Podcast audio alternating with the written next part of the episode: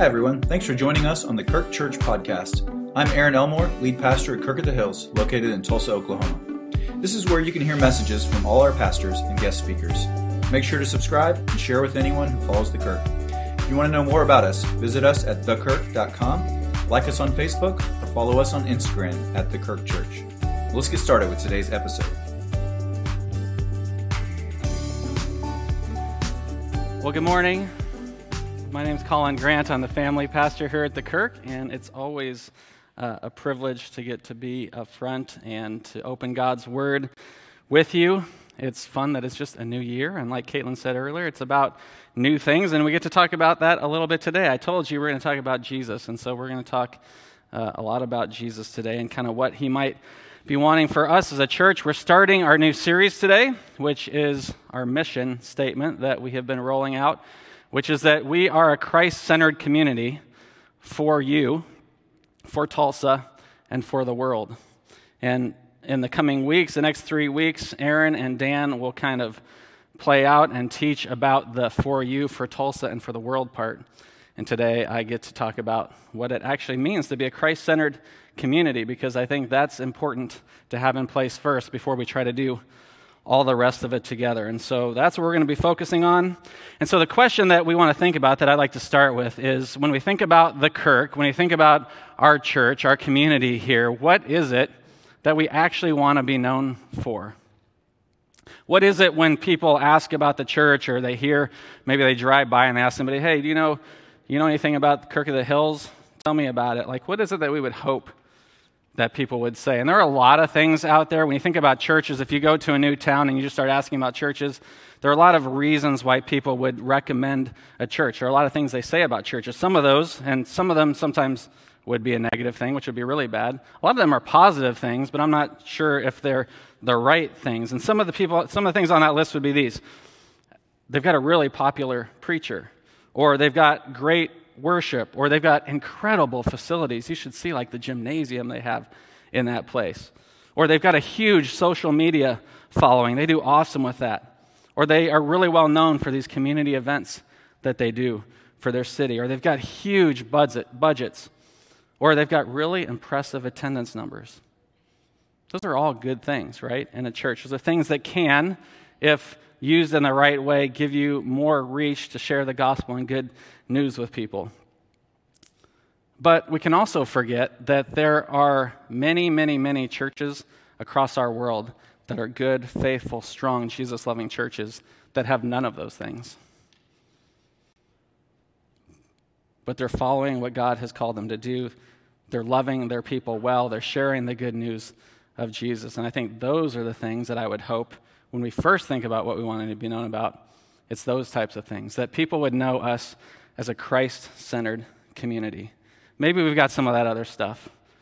But when people talk about the Kirk first, they'd say, you know what? The people in that church love Jesus more than they love anything else. And they love each other really well in his name. And that's the place you want to be if you want to be close to Jesus. That's what I would hope for the Kirk. That's what we would want to be. But it's easy in our culture to get distracted, right? Because our culture has all kinds of other values that we place and all kinds of other things that we say that you want to look for in order to say something is kind of like legit or it's good or it's, it's doing good ministry. And we kind of live in a similar situation as we're going to be looking at Second Corinthians today. The Corinthian church, the more you get to know the Corinthian church, the more you start to realize, okay, it was very, very similar to the culture that we live in today. Very similar. And so Paul's dealing with the same thing as he's talking to the Corinthian church. He's got a lot of problems and he's had a lot of heartache and shed a lot of tears over this church because he went to Corinth and he planted this church and he was kind of their spiritual father and bringing them along. And as he went off and continued on his journey, other teachers came in and other preachers who were preaching false gospels and leading in other ways and holding up other values um, that were really prevalent in Corinth and in that part of the world in that day. And those were things like individualism and self sufficiency. Do it yourself. It's all about what you can do on your own. Wealth was held as one of the highest things. It was such a materialistic culture.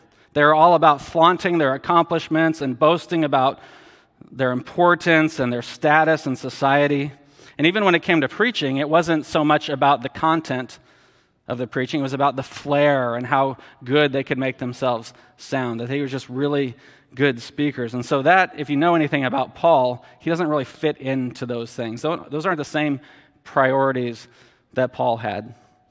And so, when he goes, a lot of the church, the majority of the people in the church, had kind of left Paul behind, and they had left the gospel of Jesus. And though, so then, if you kind of look at the backstory, he writes more letters to them to try to bring them back. And he sends Timothy and he sends Titus to go and minister to the church and to bring them back. And when we start here today, looking at this part in chapter 5, the majority of the folks in that church had come back. And we're trying to follow the way of Jesus again, and we're trying to um, be faithful to what Paul was teaching them. But there were still some who hadn't, and they were causing a lot of division. They were still looking at things through the lens of their culture and holding up the values of their culture instead of the things that Paul was trying to teach them. And Paul wasn't concerned with those things. He, he used to be more concerned with them, but at this point, he'd had this run in with Jesus, and Jesus had changed his life, and he just wanted people to know the good news of Jesus. He didn't care what they thought about him so much, only to the point of they would listen to what he had to say. And they basically were saying about Paul, these other teachers, like, you know why he's not legitimate? You know why his gospel's not legitimate? Because he's poor. Because he doesn't even ask for a lot of money when he teaches, like they were. Because he's suffering for the gospel that he preaches. What kind of gospel is it that you would have to suffer for? And yet, Paul's message continues to be, as he's faithful to Christ, I'm telling you about the Son of God who came to suffer and to die. I'm following his example and calling you to follow his example. And I know that's so countercultural to everything else that's going on around you guys, but that's what he was calling the Corinthian church to do.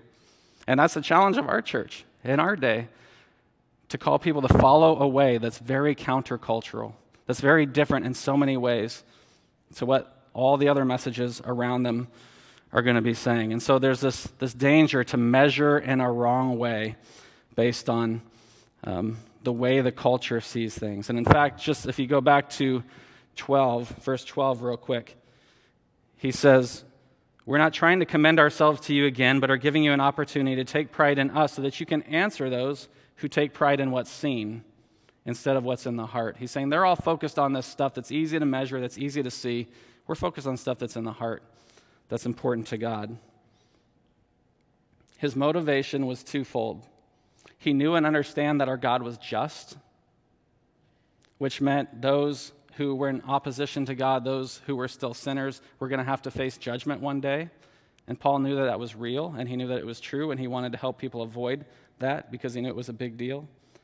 And he knew fully the love and the grace of Jesus Christ, and that his death on the cross is what got us away from that judgment and made a way for us to be back in a right relationship. And so, no matter what it felt like, looked like, no matter what he had to suffer for the sake of that gospel, he wanted people to know there is a way to avoid the judgment of our good and righteous God, our just God, and it's through his Son, Jesus Christ. And so, he's trying to figure out the way to help that church in Corinth learn to be Christ centered, to let go of everything else that was around them, to let go of all the messages that they were hearing and to be a Jesus first kind of church. And when I think about Jesus first, I'm thinking of it in terms of Christ centered, but it's just a term that, as I've thought about it, just easier for me to think like when it comes to making decisions, when it things that comes to thinking about things in my life, that's easy for me to think is that, am I putting Jesus first in this? Is that a Jesus first decision? Am I loving the way he wants me to love? Am I thinking the way he wants me to think? And I'll be honest with you guys, I feel like I'm just part of the way there. I feel like I have a long way to go. And my hope as we think about, you know, a new year kind of thing, like I want this to be what I'm thinking about this year. That this year would be a year that I really strive and am intentional about making this a Jesus first year in my personal life, in my relationships with God and with my family and with my friends and my ministry here at the church um, that I start letting go of some of those things myself that maybe I've held on to and put Jesus first. And it's my hope for us as a church, as a congregation. We think about you think about the communities that you're in and Bible studies or small groups or youth group or whatever. Like you think, what would it look like a year from now, if we were super intentional this next year about being Jesus' first people? How would it change us? How would our communities look different? How would we relate differently to each other? I think that's what Paul was wanting for the Corinthian church. That's what he was wanting them to grasp onto and, and yearn for. And that's what I would hope that we would want to yearn for as we're starting this year of being for people and being for our city and being for our world, that we start right in here, that we want to be for Jesus first in all things. Because to live like Christ, which Paul is calling them to do, means live for Christ means we need to live like Christ. And he started right there in verse 15, where he said, And he died for us all, that those who live should no longer live for themselves, but for him who died for them and was raised again. And so you can see how counterculture, again, that message is. When they live in a culture, it's like, it's about you. It's about you. It's about making yourself great. It's about making yourself rich. It's about making yourself healthy. It's okay if you have to step on other people or push them down to do it. And Paul comes in and says, actually, if you're following Jesus, if you're giving your life to Him, it's not about living for yourself anymore. It's about living for Jesus. And so he's going to play out in these next verses what that actually means. Like, what does it look like then for us to do that? What would that mean? And so in verse 16, he says, So from now on, we regard no one from a worldly point of view. Though we once regarded Christ in this way, we do so no longer. So he's saying, okay, let's remove the filter. Let's remove the cultural filter that we put on people. And let's try to put on the eyes of Jesus and see people differently. And, and he knows, in fact, he gives the example like we even saw Jesus wrongly. We misunderstood what the Messiah, who he was supposed to be, what he was supposed to be about. Paul himself used to be persecuting Christians because he believed that Jesus was not, couldn't be, couldn't possibly be based on who, what he looked like and what he did. How could he be the Messiah? He had to be a false teacher until he had this encounter with Jesus. And Jesus changed his life. And Paul realized no, this is the Messiah. This actually is the king. And I was all wrong about what I was looking for, I was all wrong about what I was expecting. This is a whole different way than what I thought. And he's even saying to the congregation there in the Corinthian church, like, for you guys, I'm not going to look at you any longer using this cultural filter. I'm not going to value you based on how much money you have. I'm not going to value you based on how much success you have in business or in the world. I'm not going to place my value on you based on what other people are saying about you. I want to look at you through the eyes of Jesus. And I'm going to see you just like I see everybody else as people in need of a Savior, as broken people who sin that need Jesus in their lives, as people who only have value as much as they cling to Jesus because of what he's done for them. That's the new perspective that we have. There's, if you want to throw up that picture one more time, um, I don't know if you can tell what's going on here, but it's just one of those cool pictures where it's like the little orb thing, and you see it. Usually in those pictures, you see like the world's the right way up, and the picture in the orb is the wrong way. I like this one because it's actually more true spiritually, I think. You start to realize the world around us and the way of the world is upside down. It's actually Jesus' picture of the world that's right that helps us see things straight the way it's supposed to be. And so that's what Paul is wanting this church to understand. Even though it seems normal, what you're experiencing around you, that doesn't mean that it's right. Jesus brings the way that's right and a new perspective. And then he goes on in verse 17, talking about an old life versus a new life. And he says, Therefore, if anyone is in Christ, the new creation has come, the old has gone, the new is here. And he's wanting to help them see that Everything changes when you follow Jesus. He's wanting to change everything about you. It's not supposed to be like you're kind of like the churchy version of your neighbor.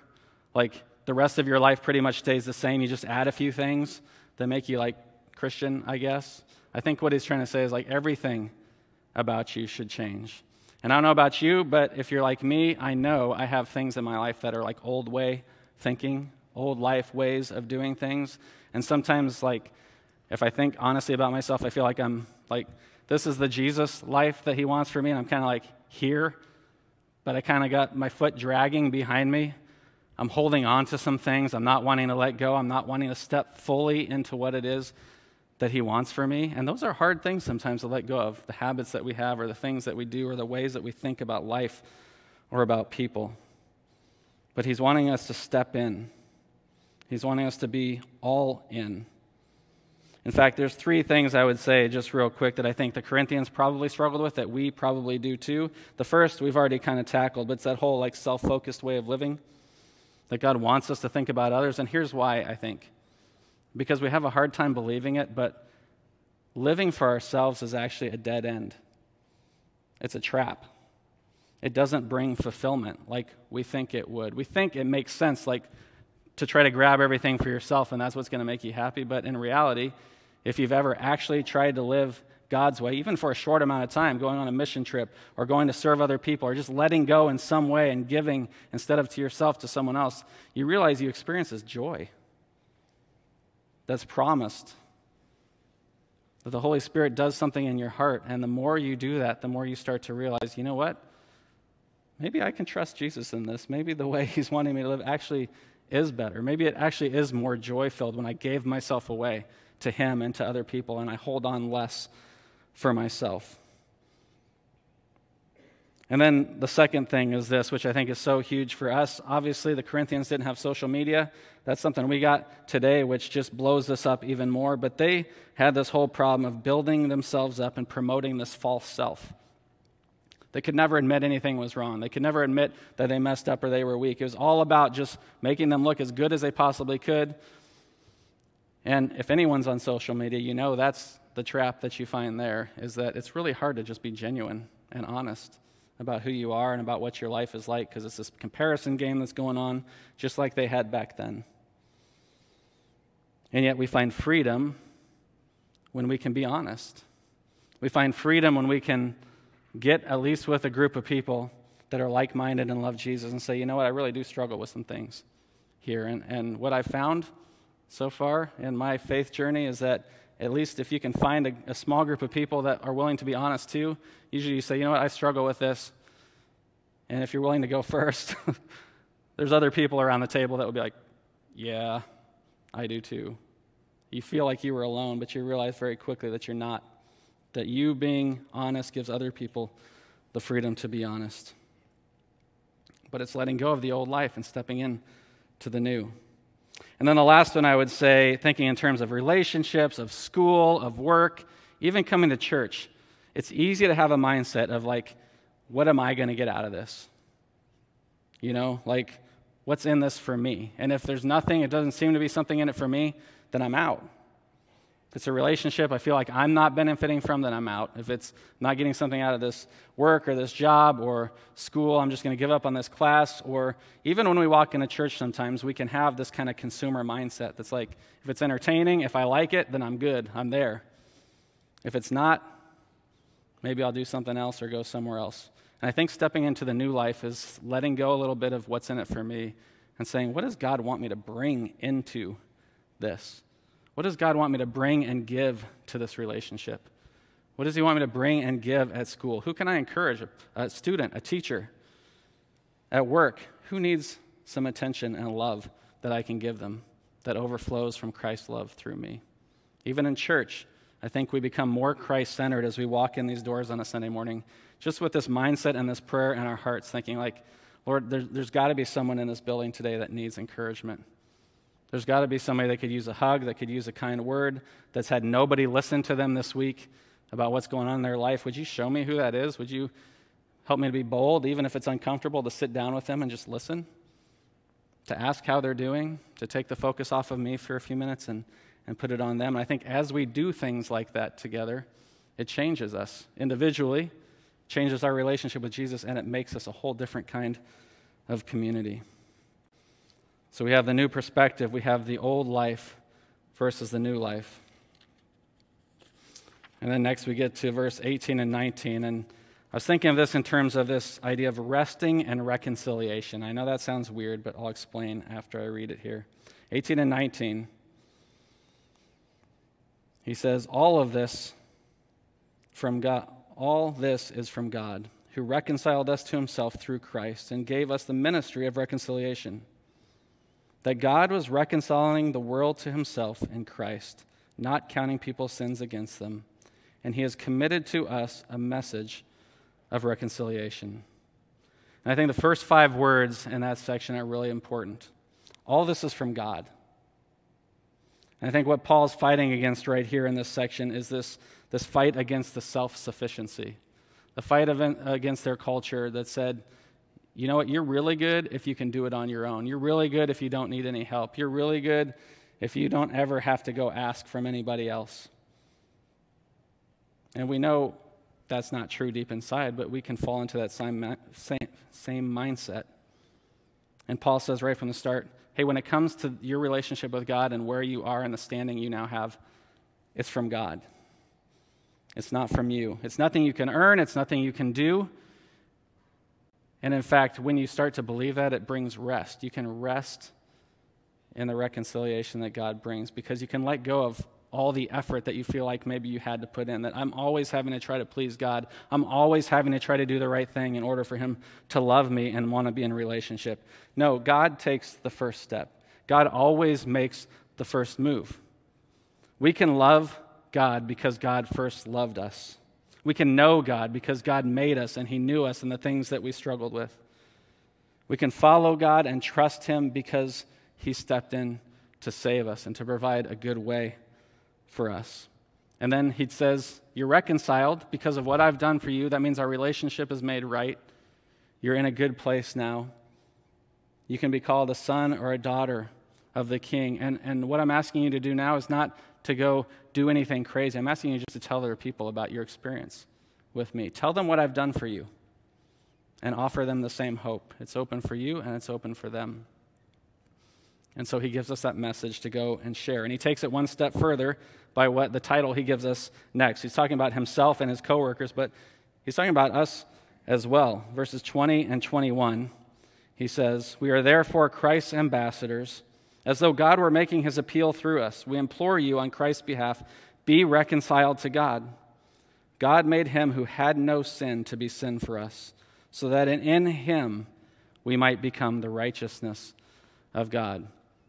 We're ambassadors for Christ. We have this message that He's given us, and an ambassador is someone that goes on behalf of someone else, that goes on behalf of a country or someone else into a foreign land, to a foreign people, to share something, to build relationship. And God's saying to us, who we often feel like we're the broken, messed up people, when we're honest with ourselves, that what, that's what our life can feel like. Why would He call me to do that? Not because of who I am, but because of who He is and what He wants to do through us. So He sends us with this message. And some of you guys, maybe in this section, would know better than others in the room, but there's this thing that's gotten more and more popular called being a brand ambassador. So you see it a lot online, but a lot of clothing companies and stuff are looking for people to just like represent them by wearing their stuff, by you know taking pictures of themselves with it on social media, sharing it with their friends, and then you get a little bit of a kickback. If you do that, you can make a little money off of the profit if people are buying stuff with your code or whatever it is. But here's the thing if you've ever done that or you know people that do, it doesn't work very well if you're not like bought into the stuff that you're trying to sell, right? Like if you don't actually like the clothes, you're probably not going to sign up. And if you do, you're not going to do very well because you're not going to want to wear the clothes. And if you're not taking pictures of yourself and putting it out there and talking to people about it, it doesn't work. And I know being a brand ambassador for a clothing company is a lot different than being an ambassador for Christ.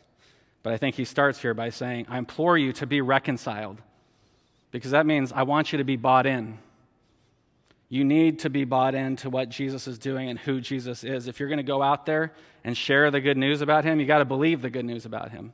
If you're going to go out there and tell people that he provides joy and hope for life, you want to be experiencing the joy and hope for life that he provides, right? You can't be standing over here in the world and trying to tell people about a new life if you're not living the new life yourself.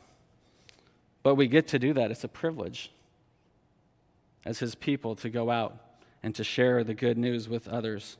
And then at the end here, he takes, talks about this idea that, you know, on the cross, Jesus took our sins upon himself. But because of the cross, he places his righteousness on us. And it does two really important things for us it gives us a whole new identity where we can let go of what the world thinks, we can let go of other people think, although that's easier said than done.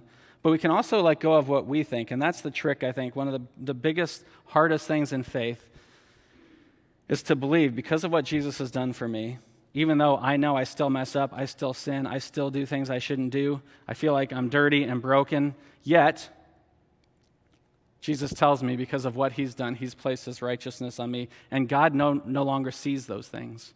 We still see them, we still concentrate on them, but Scripture tells us God sees us as clean and pure, which should give us confidence then to step out into our world as God's children, as his ambassadors, who he sees completely differently, knowing that it's not based on us and our brokenness and doing all the right things, but it's based on who he says that we are, that we go out with this message. And he gives us a new purpose, a new identity, and a new purpose for our living and for our life. And so, what does that look like? I think all of us in this room, if you were a follower of Jesus and you really take a few minutes to think about it, you can think about people that have been faithful ambassadors in your life. Well, it's been grandparents or parents or neighbors or teachers or youth pastors or pastors or whatever, good friends who have been willing to maybe put things aside in their life and spend time with you, to go out of their way to encourage and love you. People willing to share the good news of Jesus, maybe to keep inviting you over and over again until you would finally say yes to go to some Christian thing that you never wanted to go to but ended up changing your life. Who knows what that story was? We all have different ones, but we all have ambassadors, people that took this job seriously in their life. And I do too. And I put this list together um, that we're going to leave up for a minute. And just want you to look at it because I think in some ways there's probably a lot more you could add to this list. But when I think about faithful, righteous ambassadors, I feel like this, these things would fall into the job description. These are things, as you think about those people in your life, you could probably say, yes, a lot of these things are true about the people that I'm thinking of. And I, as you're looking at that, I just want to tell you about a few in my own life, real quick, as I, as I close. Um, people that have just done some of these things for me. And I would start by saying, my parents, especially when I was young, who were willing, although a lot of people in the world weren't doing you know, focusing on trying to raise their kids in the faith, they wanted to do that. And I know a lot of you have parents that have done that for you as well, and a lot of you are trying to be parents that are doing that. But that's important to lay that foundation and be pointing to Jesus, pointing your kids to Jesus, even when they don't want to hear it, pointing your kids to Jesus. And my family did that for me. And my mom, who was an example of just trusting the Lord in the midst of really hard circumstances when we didn't know how God was going to provide, we didn't know what God was going to do in, with, with our need. And yet, we got to watch her as kids trust the Lord. She probably had some stress and anxiety going on behind the scenes, but I know her first thought was to be Jesus first and to trust Him. And I think that made a big difference in my life and in the lives of my siblings. I think about people who were burden bearers for me when my dad died in middle school and I was completely lost. Um, to have a couple guys, Mr. Turner, and a great name, the next guy, Mr. Church, because that's what we're supposed to be all about, but that was actually his name, who stepped in and put their arms around me and walked beside me as a middle schooler. I thought they were ancient, you guys. I thought these guys were like 80. And then I think back and I realize I think they're my age right now when they did that, which makes me think you guys probably think I'm like way older than I am, but that's okay. But these were guys who it was probably somewhat uncomfortable for them. They didn't really know me like super well before that. Um, but they spent time.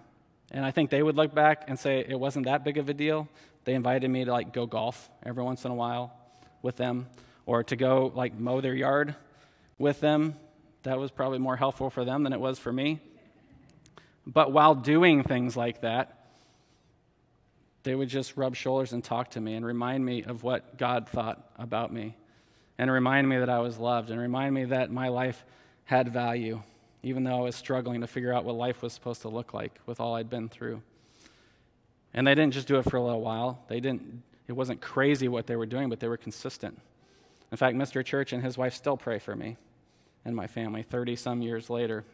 And I talk to him usually at least once or twice a year.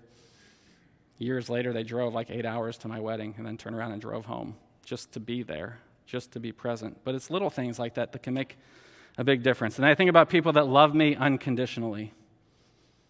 In college, two college guys, Jonathan Cleveland and Kevin Matthews. I was not living the life I was supposed to be living. I wasn't doing the things I was supposed to be doing. My focus was not on Jesus. I wasn't talking the way I was supposed to be talking. And one day, knock, knock, knock on my dorm room door, and these two random guys are standing there. part of a ministry called Campus Crusade, and they're just talking to people, befriending them, sharing the good news of Jesus. And I'm sure, I don't remember my first response when I met them, but I'm sure it wasn't like I wasn't like jumping up and down excited. Um, I probably just said thanks, but no thanks. But they came back and they were really nice and they were really genuine and honest and they kept inviting me to things, kept inviting me just to hang out, go play basketball, go do stuff on campus. And I did. And over a year of that, I think God used their unconditional love because it would have been easy for them to be like, this is not an easy target here. Let's go somewhere else and try someone that might be a little closer to Jesus already. But they didn't. They stuck with me. And God used their unconditional love and their friendship to draw me back into relationship with Him and to set my life in a different direction and give me a longing for ministry myself, which I'm so thankful for. And when I talk about unconditional love, I can't skip my wife because it's probably not easy to be married to me. But most of us who are married know our spouses, man, do they show us the love of Jesus in a lot of awesome ways. And then I would end by saying I had a few, um, once I got into ministry, mentors and people that discipled me. I think of my first boss, Barb Wagenfear, who she taught me a lot of things, but one that I remember is that people are always more important than program. No matter what we're trying to put on in the church, don't ever let someone standing there by themselves because you feel like you've got better things to do. Take the time for people. They're the reason that you're there. And so that's always been impactful for me. There's an old retired general named O. Sampson from the Air Force who was in our church that I went to play tennis with early in the mornings, and we would go to IHOP afterwards every time. And he, man, the way that he loved the wait staff at IHOP was inspiring. He got to know their names, he knew all about their lives and their kids. He prayed for them every time that we were together, no matter who the server was. He would stop them and he would pray for them and he would love them so well. And I remember sitting in a Panera we went to a lot of restaurants together, I guess. And he was asking me something about ministry and about my wife's involvement. And I, I just remember saying something like, Well, I don't think that's a very good idea. And I remember he said, Collin, I don't really care about what you think. I care, I care way more what the Lord thinks. Like, would you take some time to pray about it and then get back to me and tell me what you think then? And like at first, I was kind of like, whoa, okay. But the more I thought about it, I was like, man, I love it that someone's willing to say that to me, to point me in the right direction and make me want to seek God's opinion, not just make up my own mind right away. And then there was an old guy named Uncle Cliffy, Cliff Anderson, who was like a 35 year veteran in Young Life and was a pastor in our church. And he was our mentor to all the youth staff there. And he, man, he did a lot of great things. Um, but his time with us was all about pointing us to Jesus. He's like, Listen to your talk to the you know 56ers, fifth, fifth graders last night. Didn't hear you talk about Jesus. You know, every time, like if you're going to be talking, open your mouth. I want you to be talking about Jesus. I always want you to be telling people about Jesus. You're missing the point if you're not talking about Jesus. That was that was his thing, and it was so helpful that he was always telling us, you need to be telling people about Jesus. Everything you're talking about has to do with Jesus in some way, and so you need to make sure you're mentioning his name uh, as you're talking about him. I'm so thankful for those people. I'm thankful for people that do these kinds of things. And as we think about being for in the weeks upcoming, we think about going out, loving our city, loving other people well, going into the world. Uh, I would hope that we start by saying, let's be these things for each other. To be a Christ centered church, it means we're going to do these things for each other. We're going to start right here in this room, in this building, in our youth group, whatever it may be, that we do them for each other first. In fact, the last verse that I'll give you here is out of John. It's out of Jesus' own mouth, where he says to his disciples, A new commandment I give you love one another. As I have loved you, so you must love one another. By this, everyone will know that you're my disciple, that you love one another. That's the standard they're going to use. You can have all this other great stuff going on in the church, but people are going to know you're legit. People are going to know this place is real. People are going to know that the Kirk is really about Jesus if you guys are loving one another. If we love each other well, if this is a place where we listen to each other, we pray for each other, we encourage one another, we sacrifice, we give, we take the time that we need to, we volunteer to disciple, all those things that we give ourselves to love one another, that's going to make a huge impact That's going to make a difference when we start going outside the walls of the church and people start coming back in, that they find a congregation that is Jesus first and that loves each other really, really well. And I'm excited as we move forward in this to see what Jesus does in this place. Let's pray together. God, thank you for your scripture. Thank you for your word. Thank you for Paul's example in being a person who was willing to let go of what the world thought of him and sacrifice for the gospel and the good news. Thank you for the people that have done that in our lives and pray that you would lead us to do that in the lives of others, that we would start here in this place. That as we walk into this building, we would be looking for opportunities to love each other really well. Even if it means going out of our way, even if it means taking extra time, God, would you help us through your Holy Spirit to see the opportunities first and then to be bold enough to take them? And would you change this place more and more to be like you, that you would give us the best witness to glorify you in our city and in our world as we love you first and love each other well. And now, Lord, as we finish our time in worship, singing and praising you, we also want to give back to you what you've given to us. As we give our tithes and our offerings, would you use all of it, our money and our time and our words and our efforts, for your glory and to build your kingdom? We pray it all in the powerful, powerful name of Jesus Christ. Amen.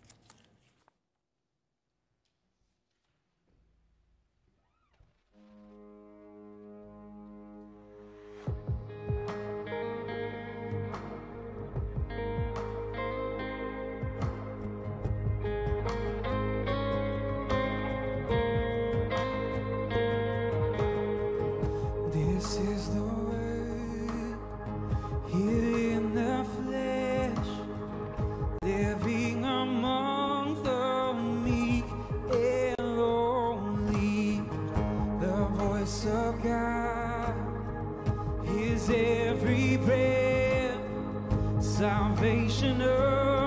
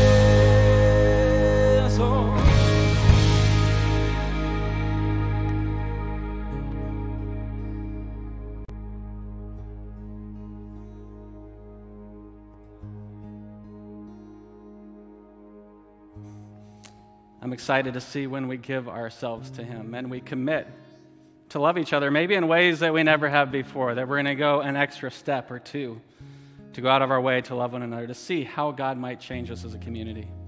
And then when we walk out into our world, to see the impact that that might have. And so I'll be praying for me as I try to be Jesus first. I'll be praying for you as you try to do the same. And as you walk out of this place today, please go with this blessing and know that God our Father loves you more than you could ever imagine that He does.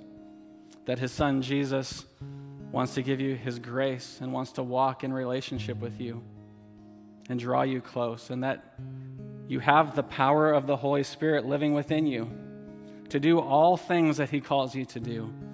So go in confidence as righteous ambassadors in His name. In the name of Jesus, amen.